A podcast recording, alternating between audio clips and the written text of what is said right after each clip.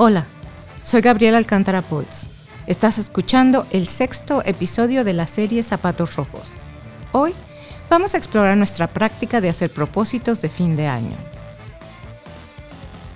A medida que los días se acortan la oscuridad nos visita cada año, y mientras contamos los días para literalmente abrir una nueva agenda, al menos para aquellos de nosotros que todavía usamos una agenda de papel, nosotros casi automáticamente contemplamos lo que hemos logrado a lo largo del año. Si a esta inclinación natural del ser humano le añadimos el tamborileo constante de los medios de comunicación y la publicidad, nos enfrentamos a la tormenta perfecta para sentir, bueno, una punzada existencial. Esta oscuridad que provoca ansiedad y el cierre de ciclo pueden ser especialmente difíciles para algunos. Lo que hacemos con esto se ha convertido en un lugar común, un cliché y un terreno fértil para los vendedores. Porque a quién no le tienta una solución fácil para calmar nuestra angustia. Los psicólogos nos dicen que la motivación de los propósitos es la necesidad de marcar el paso del tiempo y que hacer propósitos activa la esperanza y las expectativas de lo que esperamos conseguir en el futuro y que nos hace pensar en lo que queremos mejorar o cambiar. En cuanto a soluciones y explicaciones fáciles, esta tenemos que atribuírsela a la doctora Mariana Strongin, especialista en la creación de objetivos. Pero creo que hay algo más en esta práctica anual. A veces, verbalizar una introspección tiene el poder de exorcizar nuestra propia oscuridad. Nosotros, los animales humanos, instintivamente recordamos nuestra necesidad de rituales, del truco sagrado que envía un mensaje a nuestro cerebro para que prepare el cóctel hormonal perfecto que nos haga sentir mejor. El truco sagrado del ritual. Bailamos para que llueva. Los rituales, y de nuevo, según los psicólogos, y no porque esté de acuerdo con ellos la mayoría del tiempo, sino porque describen patrones de comportamientos, dicen que los rituales se utilizan a menudo para neutralizar o prevenir la ansiedad la ansiedad de vivir, de actuar, de relacionarse y comunicarse con los demás.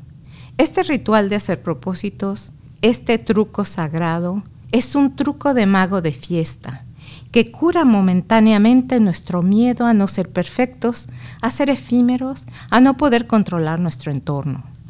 Este fin de año nos sentimos estresados, quizá más que nunca, por el estado de nuestro planeta no solo desde el punto de vista del medio ambiente, sino también desde el punto de vista político y social. Estamos viendo ante nuestros propios ojos el ascenso de la crueldad como forma de gobernar y a una minoría dedicada a retroceder cualquier logro que nuestra evolución global haya logrado al avatar de la religión y la tribu.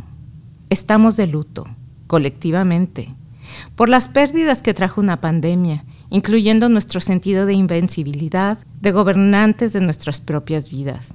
Estamos atravesando una época difícil y oscura.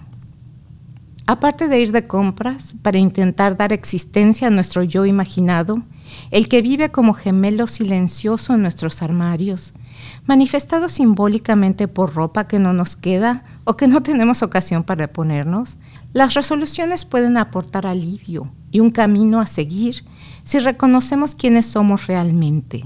Una práctica poco común, la de aceptar quiénes somos en nuestra batalla constante para ser mejores. Mis propósitos para este año son dedicar más tiempo a jugar, ser genuina y hacer lo que creo que es mejor para mí y no lo que los demás esperan de mí.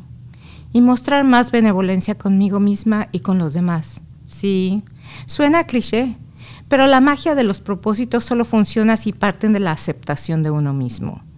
Esa es mi realidad.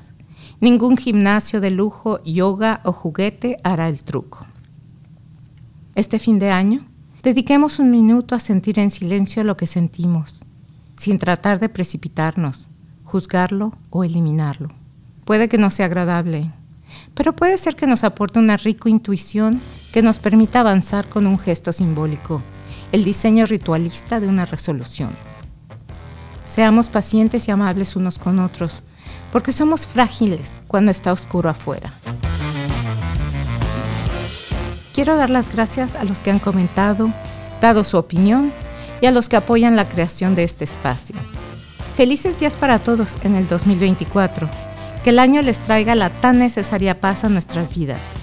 Me despido y hasta la próxima, Gabriela Alcántara Pons.